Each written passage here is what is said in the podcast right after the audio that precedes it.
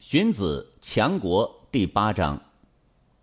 凡是奸人产生的原因，是因为君主不重视道义，不尊重道义。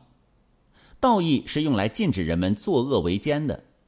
现在君主不重视道义，不尊重道义，像这样，那么天下的百姓就都会产生舍弃道义的思想，而有趋向奸邪的想法。这就是奸人产生的原因。况且。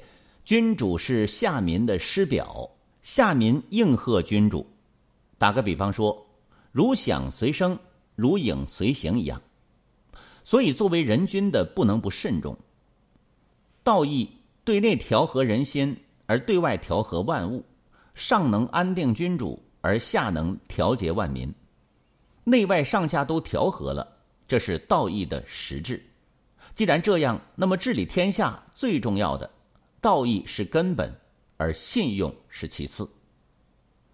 古时，夏禹、商汤立足于道义，致力于忠信，而天下安定；夏桀、商纣抛弃道义，违背信用，而天下混乱。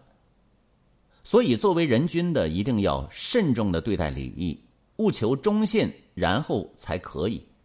这是作为人君的最大根本。